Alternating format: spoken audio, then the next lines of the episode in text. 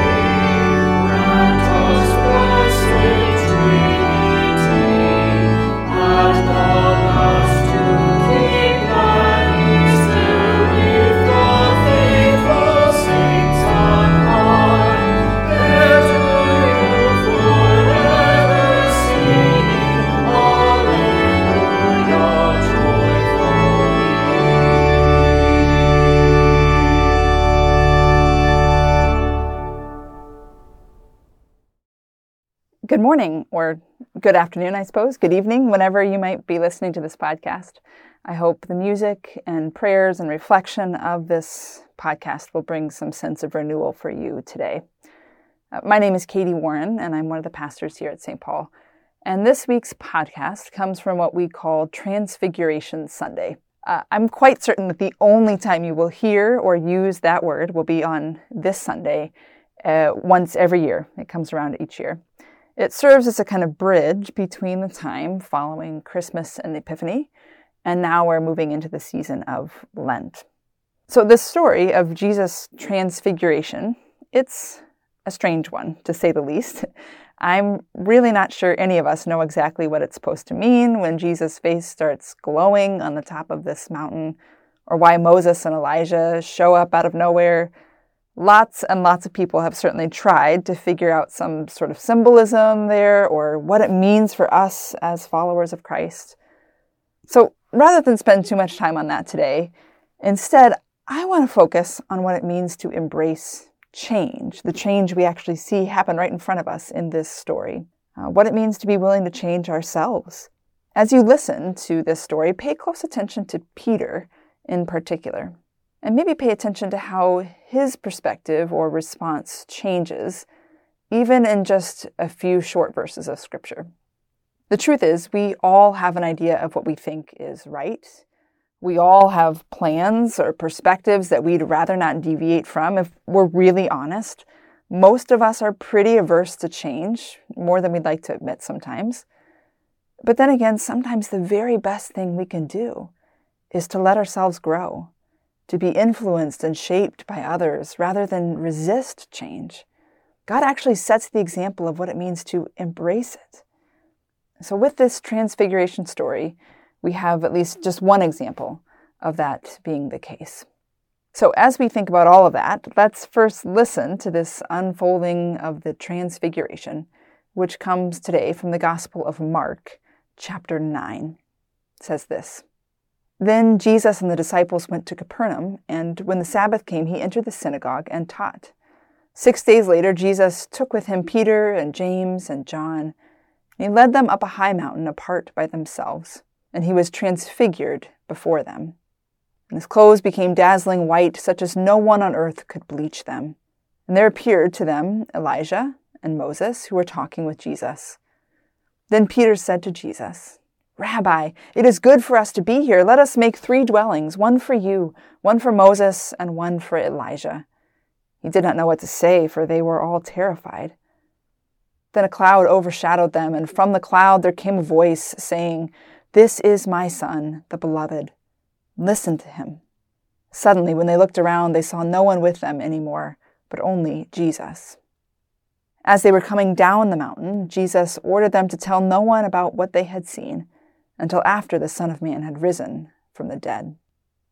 Okay, so now that we've heard the story, odd as it may be, uh, let's dive into some reflections about Peter and his willingness to embrace change. Take a listen. Well, if we're honest this morning, many of us might describe ourselves, at least at times, as a little bit stubborn, or maybe even bullheaded. Or you could describe someone else you know as, in a more positive light, as someone who's just really determined or set in their ways. But there might be no one more deserving of such a description than a woman by the name of Edith Macefield. Uh, Edith lived in a 100 year old farmhouse in Seattle, Washington. And back in 2006, you might have heard this story. She became a rather infamous real estate holdout. There was this five story commercial development that was set to be built right on her block, and they offered her somewhere around $1 million for this 1,000 square foot house that she lived in in hopes, of course, that she would vacate it and move so they could begin building. Well, Edith let them know pretty quickly that she was not interested.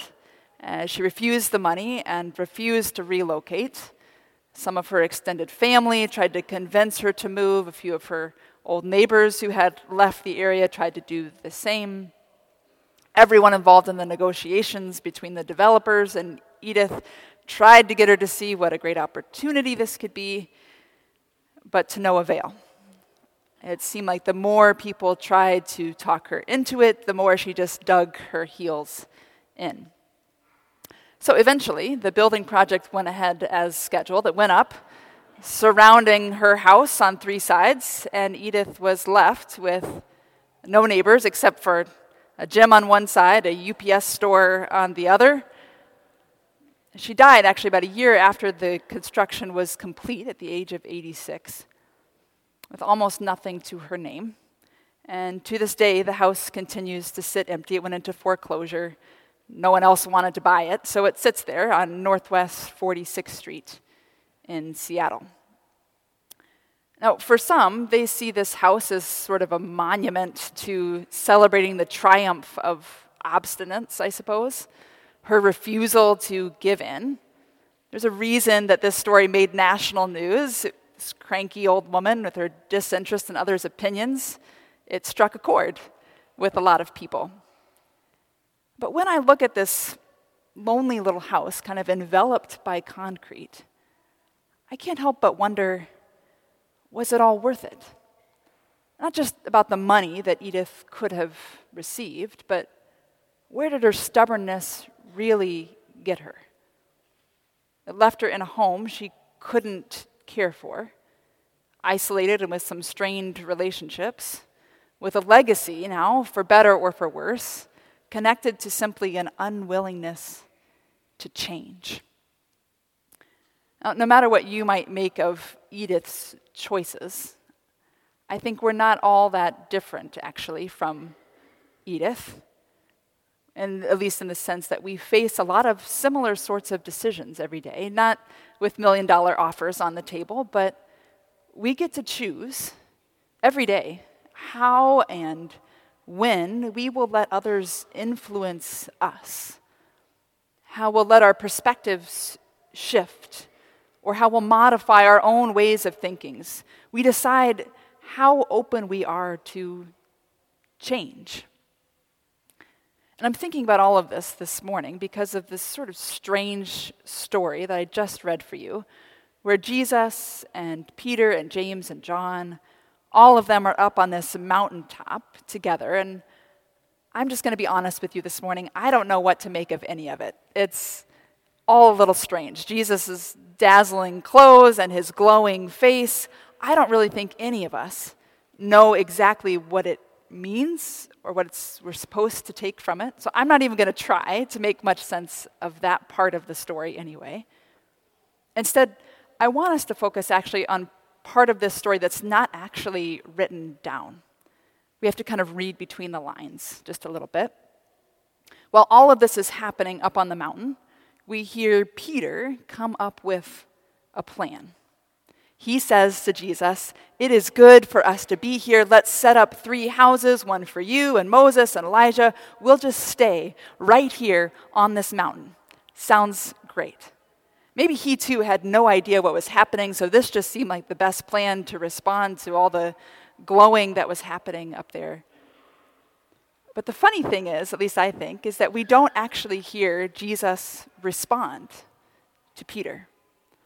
All we know is a few verses later, scripture says, as they were coming down the mountain.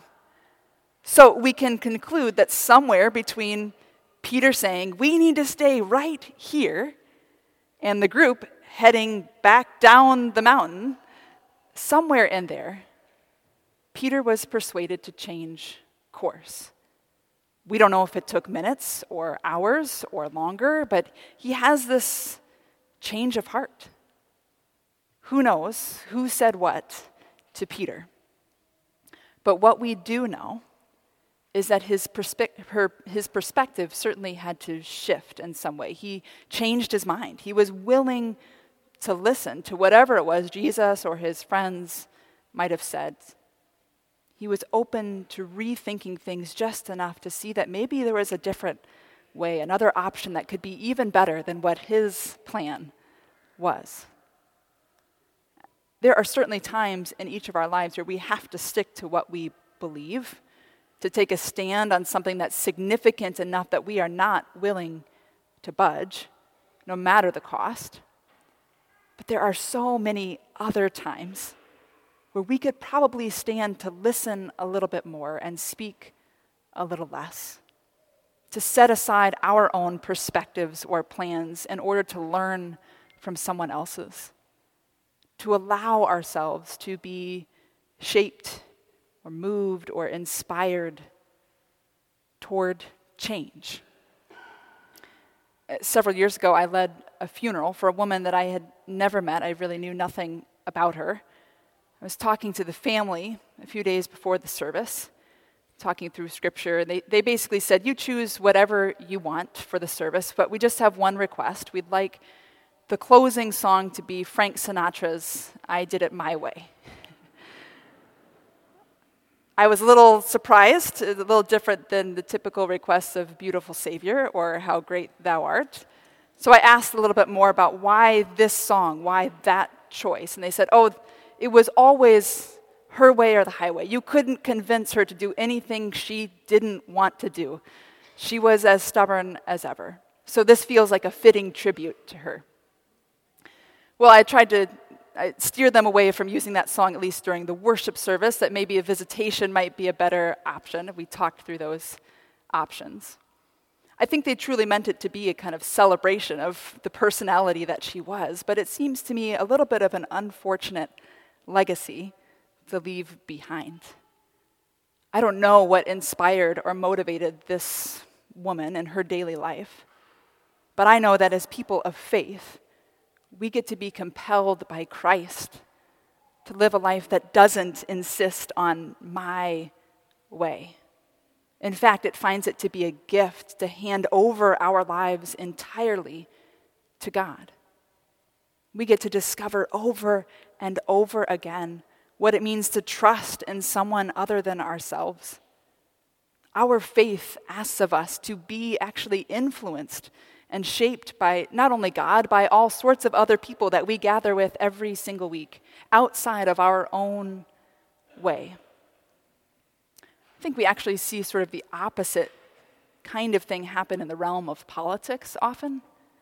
A certain candidate or person can be almost vilified as, vilified as a, a flip flopper because they've chosen to think or vote differently about a particular issue as if that would be the worst thing in the world. When I sort of see it, that if we could hope that it would be possible that someone who represents their constituents would listen to them, that they might actually be willing to change their way of thinking, that those who engage with truth and see things from a different perspective because they're listening to another person, they hear the evidence that they simply cannot deny or dismiss. Take former South Carolina Congressman Bob Inglis as one such example. For years, Bob was an outspoken critic of uh, this movement of, uh, to stop climate change. He called it a hoax. He called it a waste of our country's time and money. He championed legislation that weakened federal policies to try to stop climate change until his 18 year old son at the time, as he was entering into his second term, he asked his dad to take a meeting with an oceanographer who studies climate change, climate patterns. He said, just listen, just go in with an open mind and listen to what he has to say. Well, he did that. And whatever it was this scientist said to him was startling enough that Inglis then asked to be on the House Science Committee. He started lobbying his colleagues on both sides of the aisle to pass bills that worked toward more meaningful climate action. Maybe most importantly, he wasn't afraid to say or to talk about his change in perspective. To say, you know, I used to believe this, but I looked at the evidence, I listened to the experts, I heard the truth, I looked out my window, and I, because I know differently, I need to act differently. Maybe it was facts and science that moved the needle for him. And for us as people of faith, it's the example of Jesus. That we are actually at our best when we're open minded and willing to learn just as he was. Because we happen to believe in a God that was not afraid of change. Throughout Scripture, God wrestles with Jacob God debates with Abraham, actually changes the plans. We see it here in this story that we call the Transfiguration, where Jesus himself, his appearance, his very self, is changed. Jesus was transformed in that moment, but so were his friends. Peter and James and John, they were not the same people they were when they went up that mountain two days ago or two years ago when they met Jesus, whatever it may have been. I once heard a person put it this way that it's the most unhappy people who most fear change. So we get to be happy people, people at peace with all that happens around us because of this God who created us, created us to be just that, created us to be open to learning and growing and becoming a person different from who we were a year ago or five years ago or however long. Much to Edith Macefield's dismay, change might just be one of life's few constants. If we're lucky, we are always changing. Not just our surroundings, but our thinking, our perspectives, our understandings of how God is working in this world. My hope for us today is that we would follow Peter's lead a bit, to be just nimble enough to let go of my way so that we could learn from each other's. To find this joy, actually, in becoming someone different today than we were yesterday. Amen.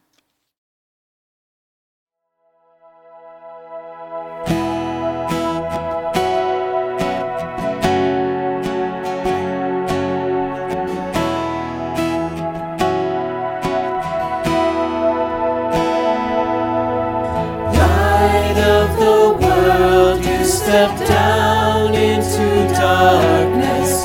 Open my eyes, let me see beauty that made this heart adore you.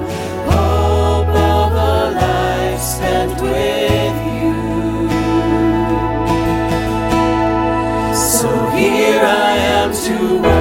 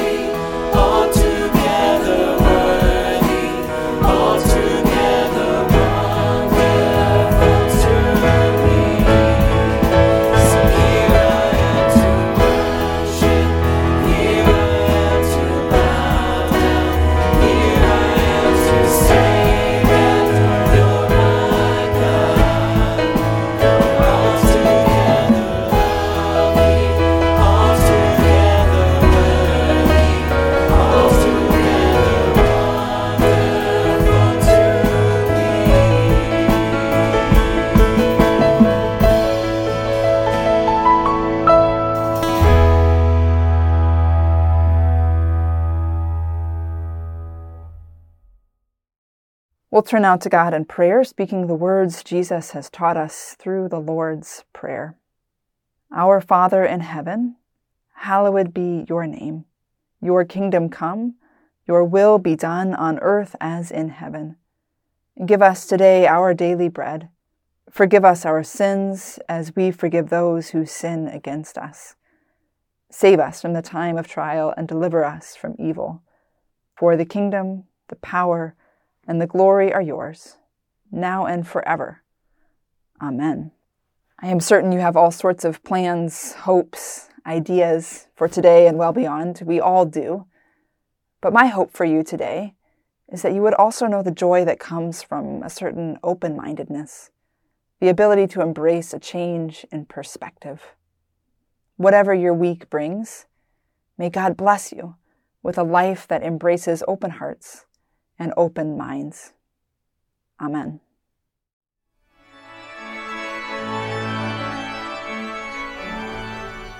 I hope you've enjoyed this podcast, and thanks for your support of the ministries of St. Paul Lutheran Church. Our commitment to projects that lend hope to other people stretches across the country and around the world. We hope that in a good way you feel a part of that reach. Tune in next Thursday for another edition of the St. Paul Podcast.